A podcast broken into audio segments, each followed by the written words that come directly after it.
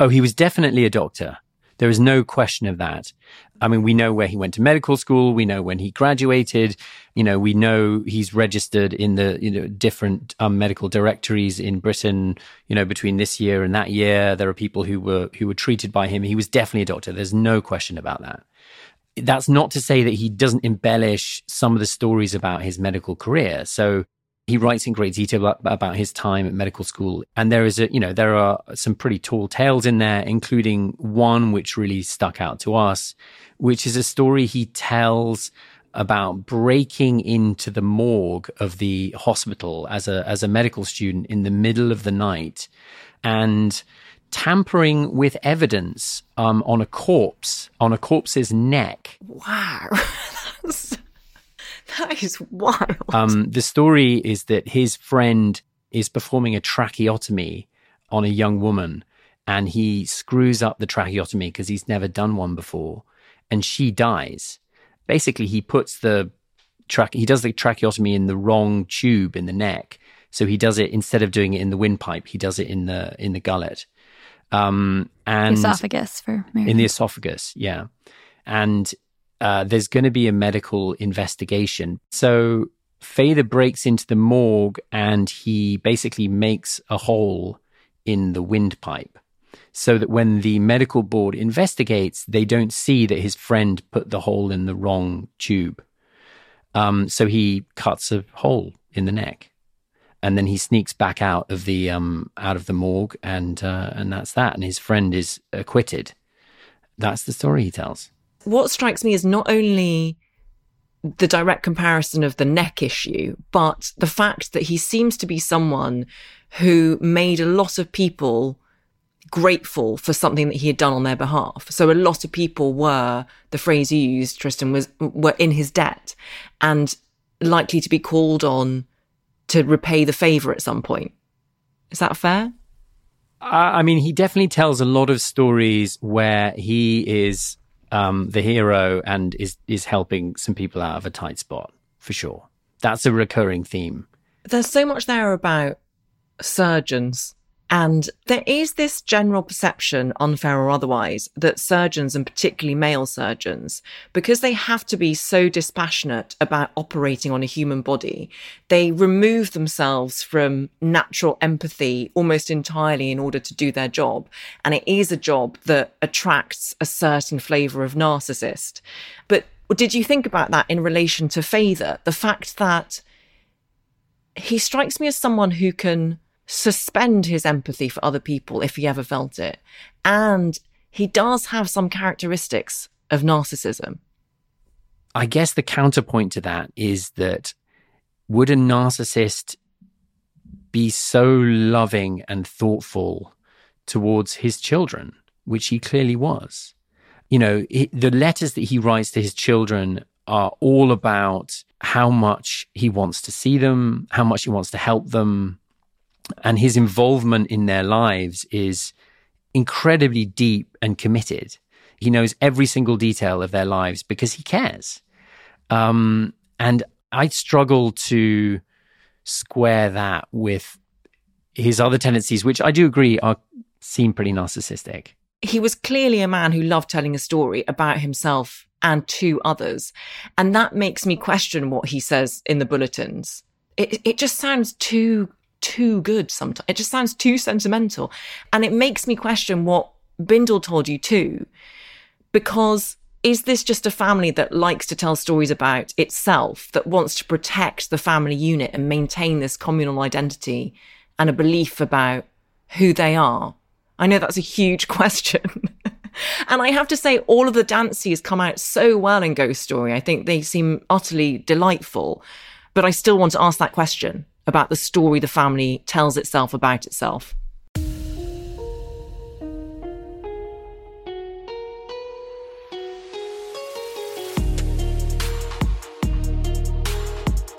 Hey lovely listeners, and welcome back to Crime Analyst and the Intelligence Cell, which now has two analysts within it, which is so exciting for me because, yes, I'm a geek. And I want everybody to hear this incredible interview with my very special guest who, well, you explain, Sam, who you are and your background and credentials. Laura, my goodness, I can't believe we're here and in my most favourite place, an intelligence cell. Thank you so much for the invite coming on. We have known each other a very, very, very long time. Um, and I'm sure we'll we'll cover that in some detail a bit later on. But I am a, a, fellow crime analyst. I worked in Surrey and Sussex Police for I think it was almost almost 19 years. I got very close to the 20 years.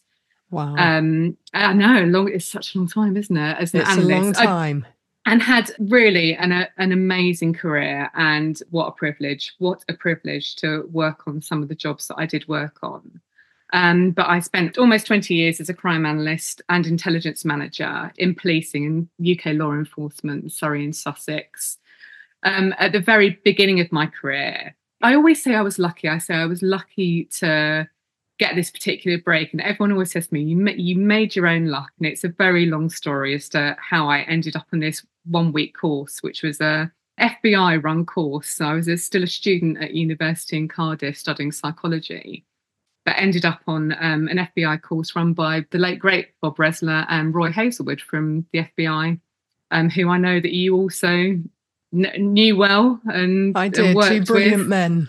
Yes. Two two brilliant men. I, I always like to refer to them as uh, the, the sort of granddaddies of offender profiling and, you know, behavioural analysis.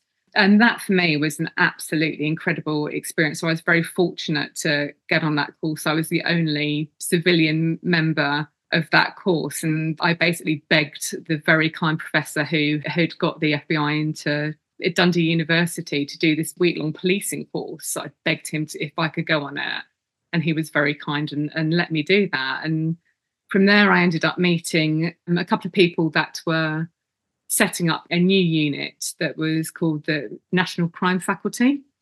So that has gone on to be, you know, in several guises, um, that and is now eventually the the NCA. So many different name changes, but yes, National Crime Faculty, National Crime and Operations Faculty, oh. NPIA, National Policing Improvement Agency. I mean, I'm putting all these oh, out yes. of my head. yes, right? Goodness, yeah. I've lost track. I've lost track. There's there were so many. There were so many guises. I was very fortunate, and I was in at the very beginning. I went in as an administrative system because um, I kept begging them for a job. So the people that I met up in Dundee, I kept um, I basically became the bane of their life and was on the phone all the time going, got a job, got a job, got a job. You were tenacious. Um, I was tenacious, tenacious. Other people might say differently, but um, that led to me. And I, I got an administrative role there, but I was very, very fortunate because that particular unit ran the serious and serious crime course.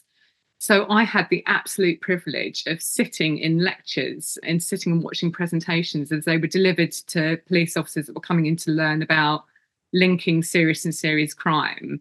You know, and I got to watch all the, you know, the, the Fred Rose West and uh, the Black Inquiry and oh so many others as well where i i you know i watched these lectures being given and watched how the crimes unfolded and how things were linked together and also, we worked with the Royal Canadian Mounted Police to set up SCAS, so the Serious Crime Analysis section. And to to get, I remember um, SCAS well. You remember being the satellite and section and setting that up at New Scotland Yard, which which will all play into how we kind of ended up meeting each other, won't it? Which we will get, get onto much later. But you know, setting up the VICLAS system and really learning there about how to what went into linking crimes and then I was on a very short comment. I was there for about nine months, um, and it was a, a fixed term contract. And oh my goodness, I was heartbroken when I had to leave. Absolutely heartbroken.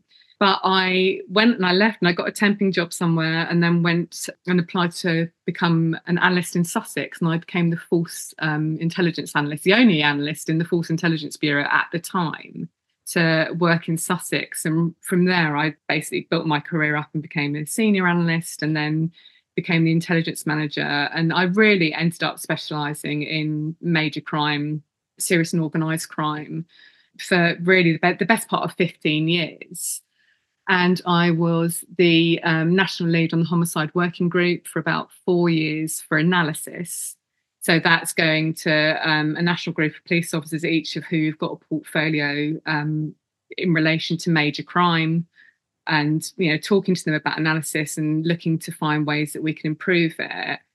And part of that was to do an annual I'd, I'd, want to say a training course, but actually it was more a peer sharing of information. So best practice, where we once a year all got together and shared best practice of big cases that people worked on, and we did that for almost ten years. I think I did nine years, and then I ended up leaving, and uh, the very brilliant team that I left did, did the tenth year, but I got invited back as a guest, which was really lovely.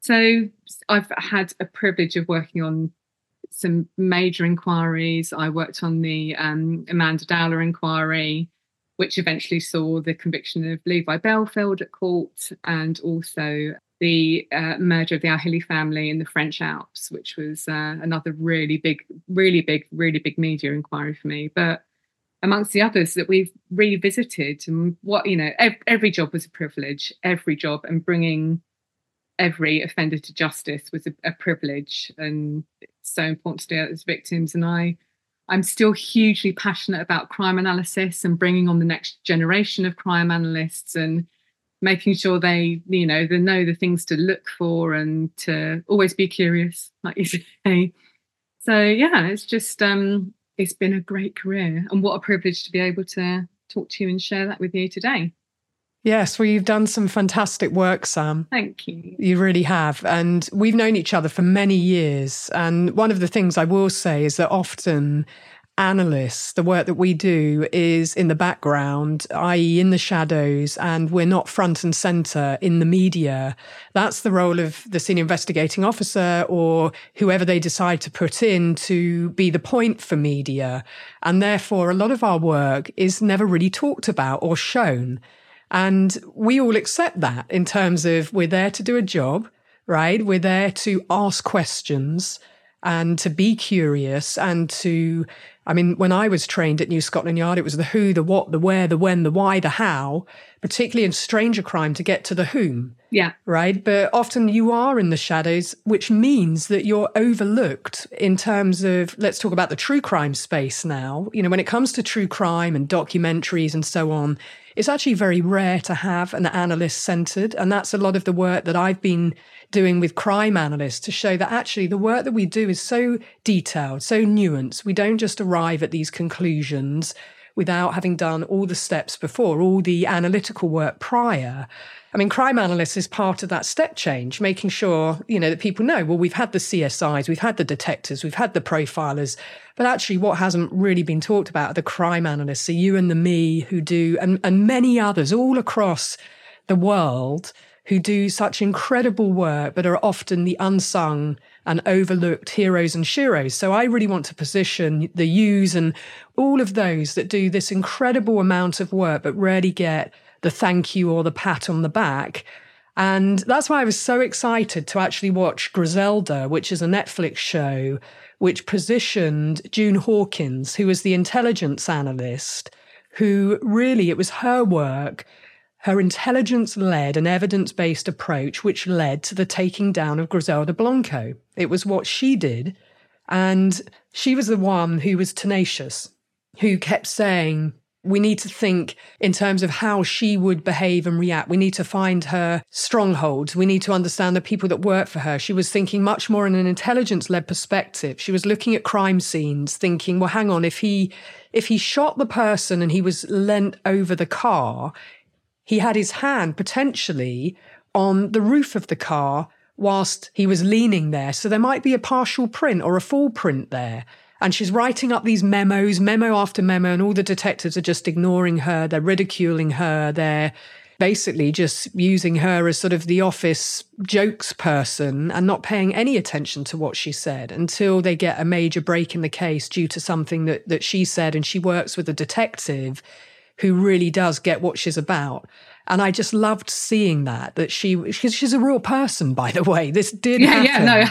And Absolutely. it's the first time I've seen it in a scripted show, you know, I'm not talking about criminal minds, Garcia, who sat there tapping away and breaking into all these databases. I'm talking about the actual work that we do with looking very closely in the micro details of things, right? And when we first started out, we had very much, I mean, I, will speak for myself, but I was treated in the same way. And Jackie Morton, who we both know, when we talked about Dr. Naomi Dancy and Ghost Story, she alluded to that. So when you started at New Scotland Yard, you had a very tough gig, Laura, because people weren't about analysis. You were the new breed coming in, saying things that are quite different. And that's not always easy at the start. And I know that you have positioned, you know, and you've been certainly very well respected throughout your career, but in the early days, it wasn't so easy, right? It was a oh, challenge oh, to have your voice heard.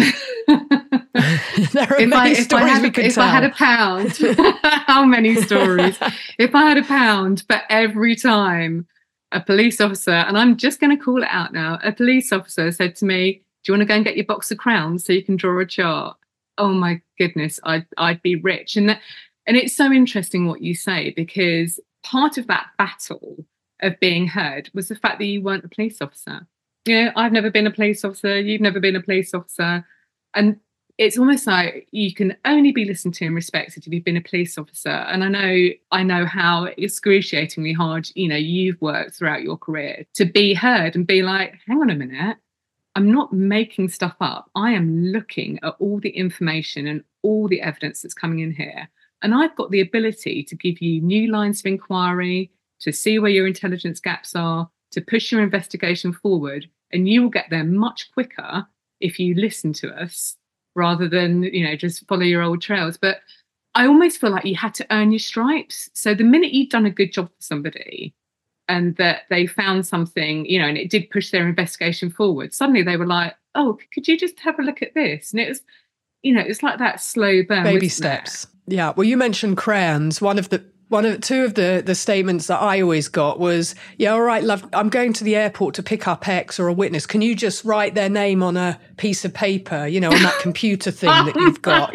And th- that's what they thought that I did on various big operations I oh. was working on. All right, here comes Cracker. You know, a lot of people would refer oh, to me as oh, Cracker. Yeah. That was probably one of the more polite versions of what they'd call me. Here comes Cracker. Tell us where he lives, then, love. You know, all of this sort of stuff, rather than actually wondering what contribution could you really make. And then when you made a big contribution in a case, it's rare that you actually got the credit for that. All other people did. But people would then start to listen to you more. And as you said, come to you and say, Oh, could you just have a look at this? But it was almost on the QT, on the down low, that oh, they're yeah. kind of coming oh, yeah. to talk to you. And they didn't ever want to source that they were getting this oh, information from, from you because, yeah, in some ways it, it was seen as shameful. And the work that analysts do is so important. It's so detailed and it takes a lot of time. It's painstaking work, whether you're looking at a network of people and mapping relationships, or whether you're looking at reviewing forensic opportunities or lines of investigation, or looking at similar fact, bad character, and other potential similar offences, which is, is just huge. And in fact, we met on a very high profile case. It wasn't high profile at the start but it was a linked investigative series of rapes where we caught the dangerous psychopath within months. And that's actually quite unusual. And I do believe it really came down to the analytical work. And the, the perpetrator was someone called Richard Baker. He was dubbed the DJ rapist by the media because that's what he did. He was traveling in Torremolinos, the, the UK. He was you know, it's subjective, a good looking guy. He kind of knocked every stereotype of what a rapist and a serial rapist looked like. And we're going to talk about that case in detail because that's really where our worlds intersected. And, you know, the work that we did, we worked really hard on that investigation. You know, it was a case that I worked on full time when I was running the sexual offences section. And I was asked specifically to undertake the role nationally, looking at other similar potential offences. And you had an offence in um, Sussex in at Sussex, the time in Brighton. Brighton. Yeah, mm. which linked with multiple offences. We had some in London, which I had found, but it also actually began in Essex. They had a number of cases initially.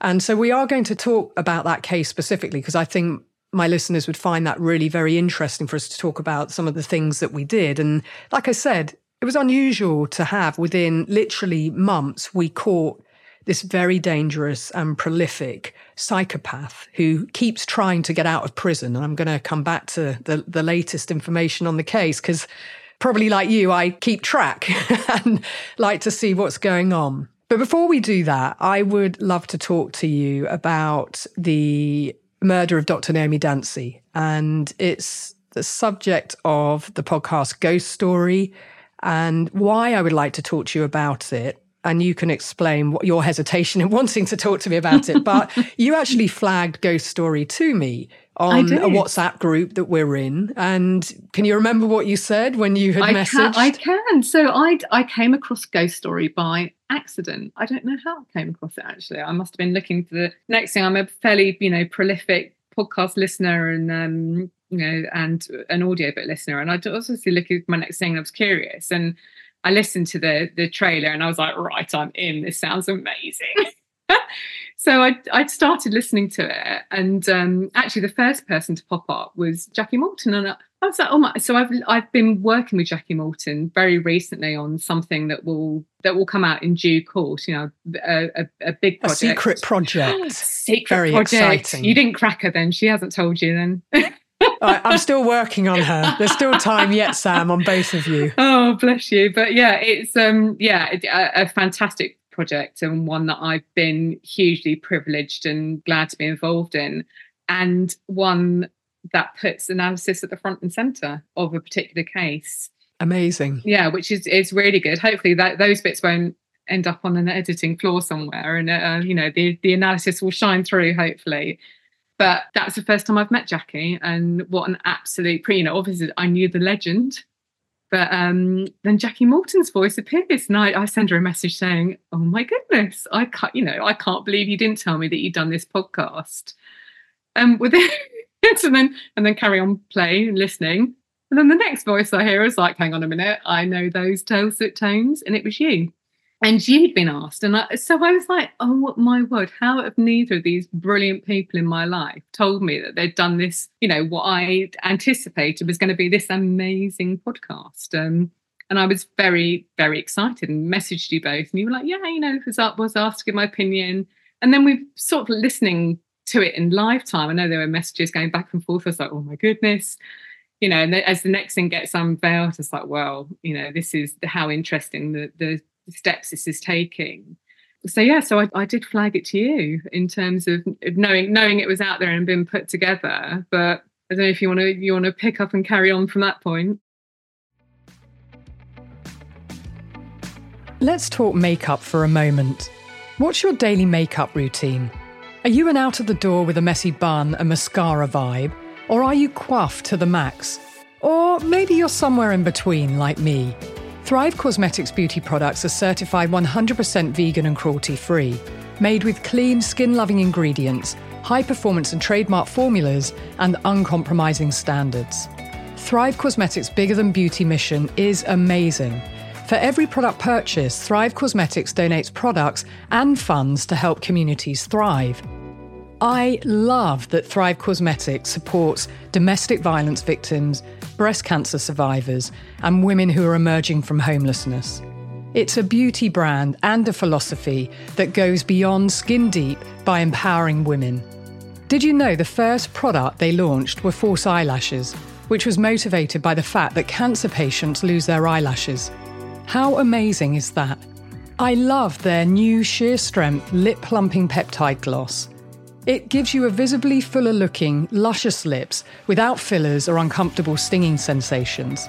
It's also ultra hydrating, and there are 10 shades to choose from, which enhance your natural lips, six shines, and four shimmers. Support and empower women and treat yourself or a loved one. Thrive Causemetics is a luxury beauty that gives back. Right now, you can get an exclusive 20% off your first order at thrivecausemetics.com slash crimeanalyst. That's Thrive Causemetics, C A U S E M E T I C S dot com slash crime analyst for 20% off your first order.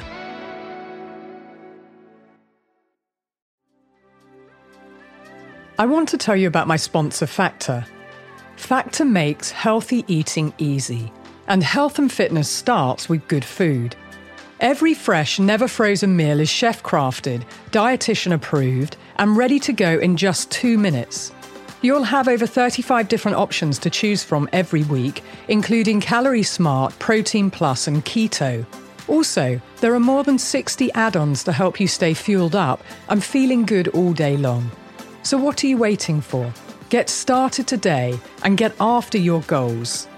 Fuel up fast with Factors, restaurant quality meals that are ready to heat and eat whenever you are.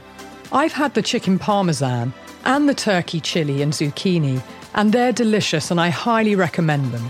Factor is flexible for your schedule. You can get as much or as little as you need by choosing your meals every week. Plus, you can pause or reschedule your deliveries anytime.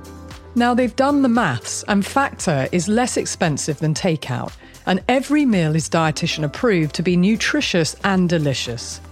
Head to factormeals.com slash crimeanalyst50 and use code crimeanalyst50 to get 50% off. That's code crimeanalyst50 at Factor Meals, F-A-C-T-O-R, factormeals.com slash crimeanalyst50 to get 50% off. Yeah, I mean, I didn't know that Jackie had been involved. I didn't know the whole form that the podcast was going to take. And yes, an email had been sent to me, but I was so busy, I didn't quite register that it was now called Ghost Story and that it had come out. But so I posted on my social media after you, and we're in an analytical WhatsApp group where we talk about lots of different things. But, uh, you know, we then started talking about Ghost Story, and I posted on social media, everyone should listen to this. And you know, I thought that they would return to each expert as the series progressed because that's what you my expectation was that and that people would want to hear the analytical process that each expert undertook to arrive at their opinion. But that wasn't what happened. And, then i started to get very frustrated with it. And we were messaging back and forth and you know i ended up talking with jackie who i met at new scotland yard many moons ago. And, you know, I said, Do you want to talk to me, Jackie, about your process? So she said yes. So that's where the three episodes came from. But you and I carried on in the analytical group just talking about the episodes that I dropped with Jackie, and you have your own view, independent of, of ours, on the series and what happened. And you also said to me when I said, well, let's talk about it on Crime Analyst, and you felt some hesitation about doing that because you felt that the three parts stood as as they were. But I kept saying, there's more to this story. There's more to this story. And, you know, what I really had issue with was the fact that what we knew was five people died in that house. Five people. And now what I know is that they died within three year periods of each other. Three year periods of each other, and a doctor was in the house. And I find even that curious of so many people dying. Was Dr. John Dancy just unlucky, you know, in that people dying around him, or was there more to it? And you and I were messaging back and forth, and I wanted to know more about Mary. You had actually said, "Oh, did you know there was a December Q and A that they did?" And I hadn't listened to it, so I listened to that, and there were quite a lot of things that I wanted to talk about within that Q and A. But then we started digging, and you did specifically around Mary and her death certificate, but also around her father and his death certificate and some of the things that you found out I really wanted to talk about. So where should we start? Should we start with the Q&A, the December Q&A because there were some key things in there for me that they and it, it was a Q&A that they did with Elizabeth Day which I thought was an interesting choice particularly when they were talking about the crime aspects, because she doesn't have a crime background. And, and, what I will say, I took exception to the, the bit, particularly around domestic abuse, where it was said, well, there's no evidence of physical abuse. And I, again, you know, wrote down furiously, domestic abuse isn't just physical, it's about coercive control. And when the person cannot control the person or the narrative, that's when it turns physical. And there was talk about him being potentially a narcissist. And then it was believed he couldn't be a narcissist because he had a good relationship with his children. And he was in all the details of the children's lives. Well, I wrote down attentiveness versus control. was he controlling the children? They were at boarding school. They all appropriated his narrative about what went on in the past, but also in the future.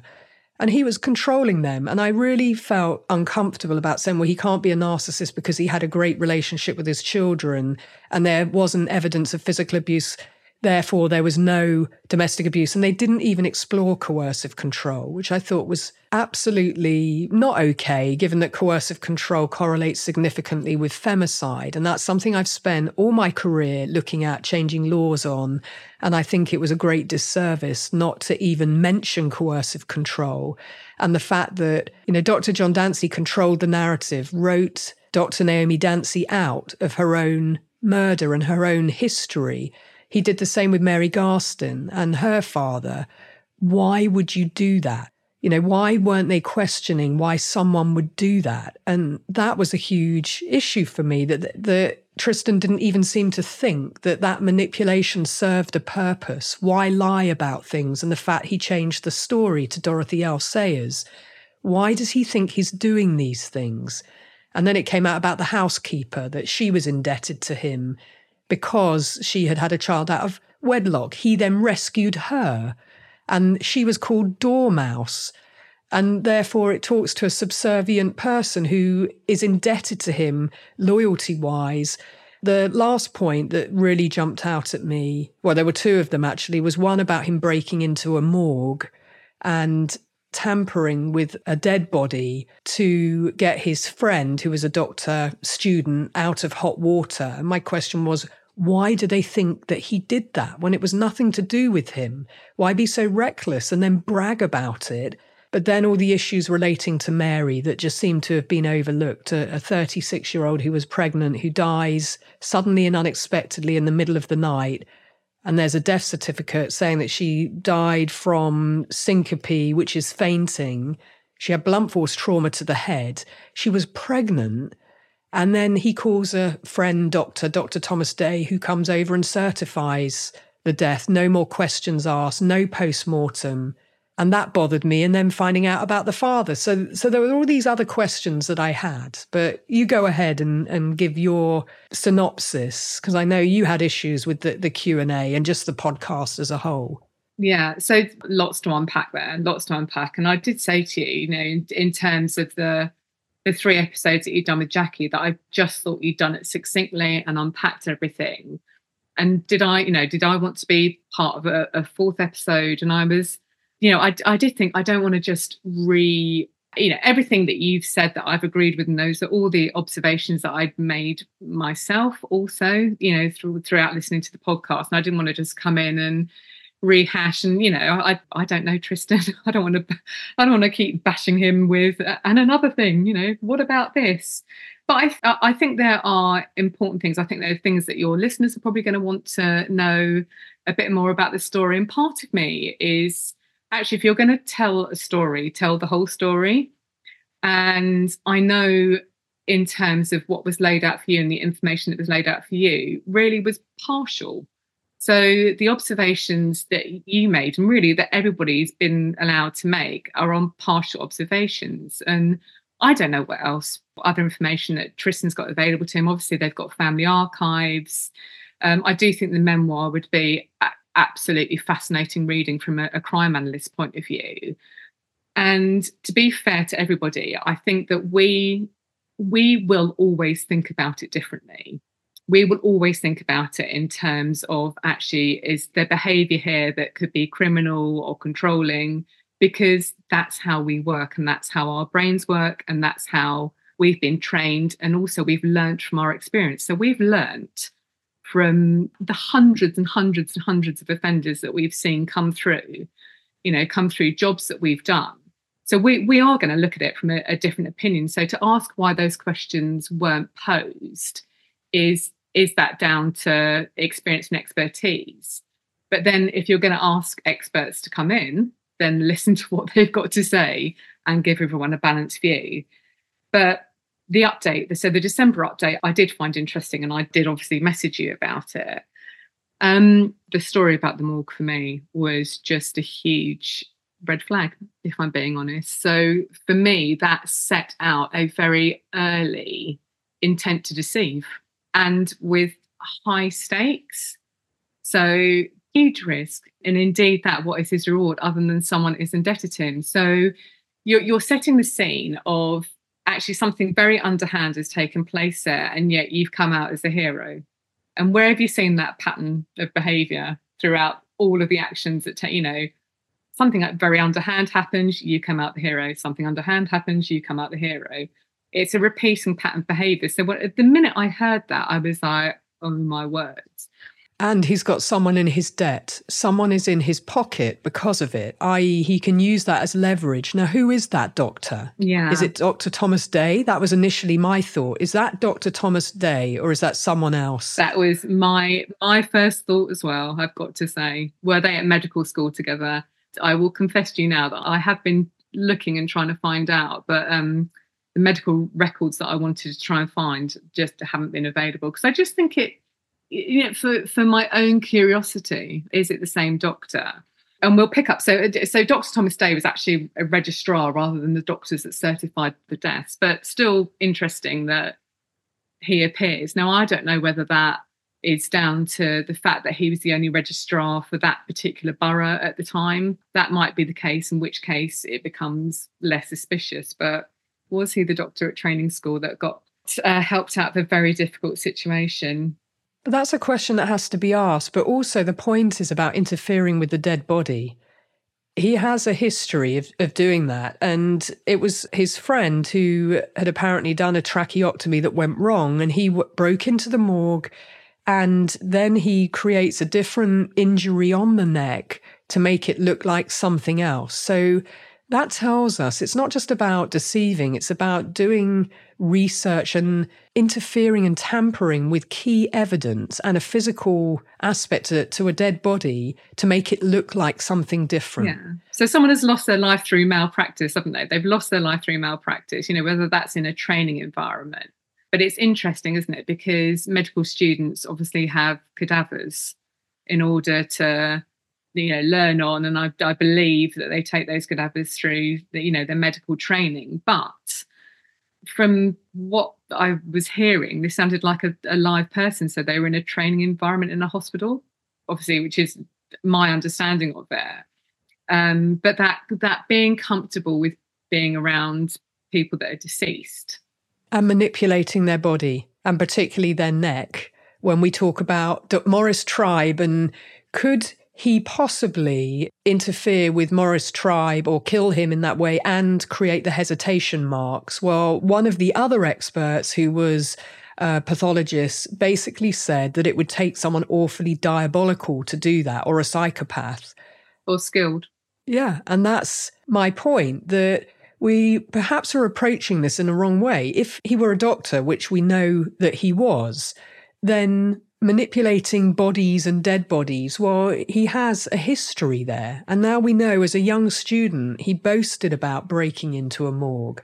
So this shouldn't be overlooked as just nothing really to see here. It's actually a really important moment. This is something that he boasted about and confessed to. And therefore there's a there's a pattern here. So it doesn't make it so extraordinary that you have a one possibility that he created the hesitation marks, and we'll, we'll come back to Morris Tribe, but that for me, when you had messaged about it, of course, was a, a, huge red flag. And then when I yeah. listened to them explain what happened, and actually, kind of, it was a no big deal.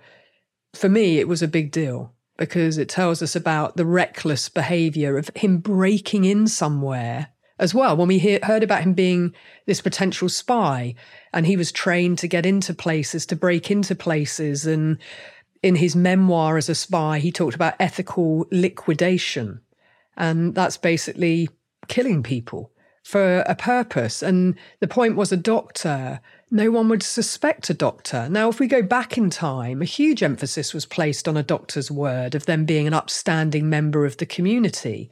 And therefore, his gravitas, all of that goes before him. And that's exactly why when I looked at the police file, and I'll make the point that what Jackie and I had was the police file. right? Tristan had a lot of other information, but we went from the police file. But in the police memo, it stated that the police were called at 1.37 a.m. By 5.20 a.m., they had already decided that Morris Tribe did it, as per Dr. John Dancy's narrative.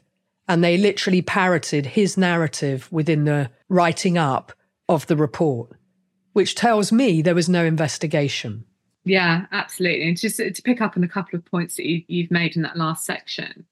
So in the update, obviously you've got the you've got the morgue story, and then it's almost instantly like, oh, I don't know, you know, was it part of the, the fantasy? You know, he's full of tall tales and you know all that, and we're never sure what to believe and what not to believe. But what a fantastic way throughout your life to potentially get away with stuff, isn't it? Is that you you weave these fantastic tales of maybe things that didn't happen, and then that blurring between the truth and a story just becomes more and more to the point where people are like, oh, I don't, I don't know. Well, you know, he, t- he told he told great tales, and maybe that's part of that. And also, what really struck a chord with me during the podcast was this whole that he used to be a spy. So we've seen that with offenders on more than one occasion. And there's something about narcissism and this want to be included in this kind of fantastical secret world that I just think you see time and time again. I think you like um bad vegan Samara, uh, you're going to have to. Her name is completely gone out of my head, which is really bad. Sarma. Sarma. Yeah, her, you know her her husband. You know he was wrapped in this fake CIA, you know, Anthony CIA had created a whole, yeah, subterfuge spy kind of world, an intelligence world that's very dark that people don't really know much about, and therefore you can kind of get away with anything if you start to wrap all of that. Right. Same with the Tinder swindler. You know, it was a it was a a world where enough detail is given that it, it kind of is mysterious and it's curious, but as a woman, you're not meant to ask too many questions about it because you can immediately be shut down. There's this link between, for me, like narcissism and creating this fantasy world that they can retreat to when things start to get sticky or when they want to, you know, shy away from something. It will be interesting when you know, I won't say any more about that. I was going to say when the when the uh, case that Jackie and I have been looking at comes out, there's a similar pattern again with that sort of behaviour. Well, we remember his memoir, the 3,000 page memoir, that the academics would not publish it because there was no provenance and a lot of it could not be verified. And they found multiple sources, i.e., multiple books that he had plagiarized from. And I thought it was interesting that Nick, the expert who was charged with assessing the work, I thought it was interesting that he was not happy in his company, in Dr. John Dancy's company. And he said Dancy was a conceited, methodical old bore with hang ups related to violence, discipline, and honour. Wow. That's a very strong statement. And I have to say, the hang ups related to violence, discipline, and honour, not playing by the rules, and the honour code, well, we heard Mark Dancy say, well, his loss of status for him being at home and not working, and Dr. Naomi Dancy doing so well, her career's flying high, his at home, and that loss of status, Mark Dancy said, that would smart on him, that would be a problem. So we now have the two very different versions of Dr. John Dancy as the loving father and the doctor the some people on the blog had said oh he was a great doctor he was always telling jokes and funny stories versus a man like Nick, who, you know, do I believe his credentials and expertise, who has spent his time reading those three that 3000 page memoir coming to the conclusion that Dancy was a conceited, methodical old bore with hang ups related to violence, discipline, and honour. And I'm inclined, from the facts and the evidence, to believe that version of who Dr. John Dancy was. But he was very adept at creating the other versions for people to, well, to manipulate people effectively. Yeah. And it, it never surprises me, Sam, just how the mental gymnastics that people do to believe the better version of events. And I, or, or the better version of the person. And I think deep down that's because people don't believe these psychopaths exist. and they want to believe the best version. And oftentimes it's about protecting things within a family too, to believe that better version of the person versus the facts and the evidence. And so we have to, as analysts, ask questions and weigh everything up on balance. And also, you know, you mentioned you make your own luck. Well, that I was always taught that by detectives at the start of my career. Laura, you never get a case that just drops into your lap with a big bow on it and everything's tied you create your own luck, but you have to clear the ground from under your feet first. And they were the two premises that I worked to. And I can see you nodding now. Yeah, right? Clear the ground from under furiously. your feet. make your own luck. So, so important. So, and, and follow, you know, follow the evidence. You know, I do have sympathy. I can understand, you know, it's human nature, isn't it? Why would you want to believe that monsters walk among us? They do. And they'll be manipulating, you know, they'll be manipulating people and presenting versions of themselves that they want you to see. And they don't look like monsters. They're and they don't look like monsters. charming. That's a trait of psychopathy. Utterly, utterly charming. Utterly charming. You know, and that's part of the manipulation, isn't it? It is, and no one likes to feel like they've had the wool pulled over their eyes. But as no. analysts, we have to keep asking questions until we reach the end of that point. And therefore, we're quite pesky and tenacious of having to keep saying, but what if A, B, and C? And that could take you to X, Y, and Z. And your inductive reasoning and logic and deductive, you have to take things to the next step based on evidence, the inferences so, yes, he may well be a good guy in one scenario when he's got people controlled, when his children are at boarding school, when everyone's doing what he wants them to do. But what if Dr. Naomi Dancy challenges him? What if she finds out he's having an affair with a woman that's 17 years younger? What if she didn't like liars and she's found out these things about Dr. John Dancy and her career is on the up and his is on the down? Then does he remain that person who is loving and caring and, and fun loving and the great storyteller? Or is it possible that he then becomes someone else to control the narrative and to take control? And, you know, we found out that, and one of the questions that was on my mind was about pregnant Mary.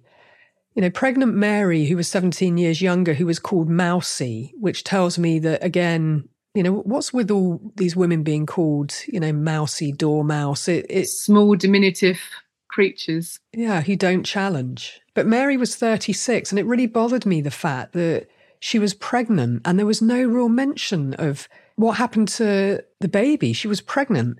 Well, the story the family told was that she died in childbirth, but that's not what happened. So, why again create another story about what happened when that is not what she died from? And at 36, that's quite young. Okay, we go back to 1937. But to die when she is married to a doctor and it's written up that she fainted, syncope, make it sound like a posh name, but really she fainted and she had blunt force trauma to the head, and yet there's no post mortem. And it really bothered me. And I did confirm with Tristan yes, the baby died. But he calls up Dr. John Dancy present in that same house, calls a doctor now, was it Dr. Thomas Day? It sounds like it most likely was. So, Thomas Day, so we've actually called not the death certificates, but the registration of death for both Mr. Garstin and also Mary, who who wasn't a Mary actually. Mary was a Helen, Helen Mary Dancy. It's Thomas um, Day who's the registrar of the death, but the certifying doctor, because I know we did want to certainly satisfy ourselves that that wasn't going to be the same person that had certified all the deaths in the house. That that was my kind of nagging. You know, hang on a minute, have we got something else going on here? Um, but it is actually different doctors on those occasions. But the registrar for the deaths is Thomas Day, which might be that he was the only registrar in the area. So in terms of you know suspicions there, I'm more satisfied that it was a different doctors each time. But actually you know, doctor to doctor, you arrive at a doctor's house. Did they have any illnesses beforehand? They're speaking doctor to doctor. Does it just like, right, I'm going to, you're another doctor? It's peer to peer. He says it's anemia. She just banged yeah. her head. Well, let me tell you about another woman where that happened Helen Bailey, who was coercively controlled and murdered by a man that she met when she was grieving the loss of her long term partner who died She was on the beach and she watched her husband die in a riptide. She was grieving spectacularly and went on a bereavement forum, and that's where she met Ian Stewart. She was targeted at a bereavement forum by Ian Stewart. She had said that she didn't want a relationship, but then he started turning up at her London house. He charmed her. She ended up having a relationship with him, and then he moved her out of London into a house in Hertfordshire. And he then gets her to change her will. She disappears. Mm. And she's not reported missing for a while by him. Then she is reported missing and the police don't ask a lot of questions, even though her car's there and various other things are there. There's a whole story about that. But at one of the points where he they knock on his door, it's early in the morning, he's wearing a dressing gown, and they say, you know, that they wanted to talk to him. And he said, Well, hang on, I've left the garage open. You're not going to go into the garage, which tipped them the wink that they should go into the garage. yeah. Right. And then they find her body, which was in the cesspit under the house yeah. with her little dog Boris. Dog. Yeah. Yeah. And it always stood out to me the fact that her and the dog were killed by him. Well, the question that I had for the police was his first wife, Diane, died. And his narrative was that she had epilepsy and she fell and she was outside and it was an epileptic fit and that's what it was written up as. But fortunately, she had donated her brain to medical science. And so that I said, you've got to reinvestigate that case. You, you have to reinvestigate Diane. And sure enough, they did. And through her brain being preserved for medical science, they realised upon re examination that the physiological changes seen in her brain were put down to an epileptic fit, but were actually the result of being suffocated. The cause of death was recommended despite no normal telltale signs of a seizure being present, such as tongue biting or injuries from falling onto a concrete patio, as Stewart had claimed. Actually, an expert at Stewart's trial said Diane's chances of suffering a fatal seizure were in fact one in a 100,000, as she hadn't suffered a seizure for 18 years and took medication to control the epilepsy. Ian Stewart was found guilty in 2017 for the murder of Helen Bailey, but he was later found guilty of the murder of his first wife, Diane. And that came from asking more questions. And what are the chances of he kills Helen Bailey? And the question mark for me was, well, what are the chances of his first wife just dying because she hit her head? And the fact is, more questions needed to be asked. And that's exactly what the police did. But the first murder was really covered up just because Ian Stewart's narrative was believed. And that's the power of analysts' work and asking more questions and not just accepting someone's narrative versus the evidence and the facts. Yeah. Why just believe what you're being told, particularly when you've got a young woman who was pregnant and the baby died too? But as you describe, peer to peer, did this doctor know about Dr. Naomi Dancy? I can't talk to that. I don't know. I mean, that was um, a number of years before.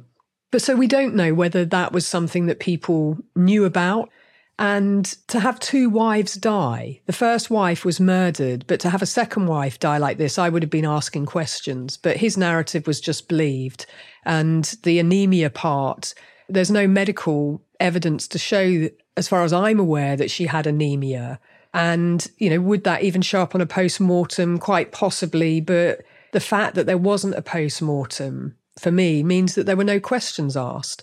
But the father had died just before in 1940 after we started digging on this because for me it was a question mark of well hang on the dad dies in the same address and the mm. father's name was Edmund Lewis Longmore Garstin. Garstin, yeah, Longmore. Edmund Lewis Longmore Garstin.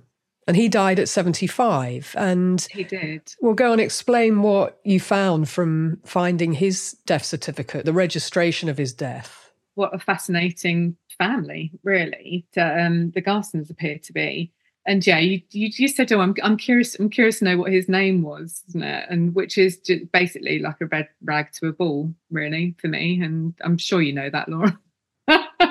just well, yes, I'd going, oh, I don't know what his name is. I'd had some back like, and right? forths. I'd had some back and forths with some of my listeners saying, you know, I talked about Mary and just my nagging concerns about Mary and her being really not investigated by Ghost Story, which, if I was the person telling the story, I would want to investigate everything about Mary. And then to find out her dad, who was nameless, also died, having lived an incredible life as a police superintendent um, in India. Well, he was living on his own up until 1939 but he moved in with them in 1940. He moved in with Mary and, and Dr. John Dancy, and then he died. And that raised an eyebrow for me. Well, hang on. What did he die from? Well, let me lay out some of the research and we can talk about that. Okay, I'm jumping in here to wrap this episode with Sam. I know so many of you wanted to know more about Mary, as did I. I'm still bumping on the fact that Mary was so young and pregnant and that her death and her baby's death were just signed off in the middle of the night by two men, and no more questions were asked. I'm not okay with that. It's fascinating that my back and forth with Sam on a WhatsApp group about Dr. Naomi Dancy and Mary Garstin and her father, Edmund Lewis Longmore Garstin, led to all this new information because Sam wasn't okay with it either. Can you see how easy it is for women to become footnotes in their own deaths, and that a man's word is weighted and valued just on what he says alone? At the Ghost Story live event in London, I was told that there was no mention of Mary, or the baby, or Mary's father. That macro context was removed. And again, I'm not okay with that.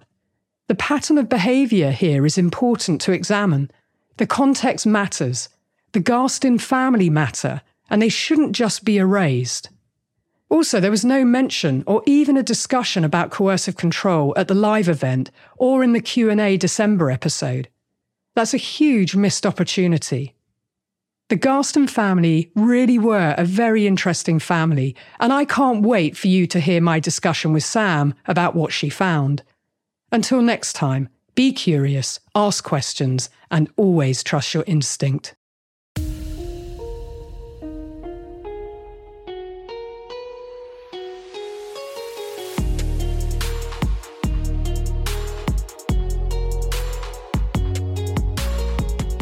Here's my final thought and ask before the episode wraps.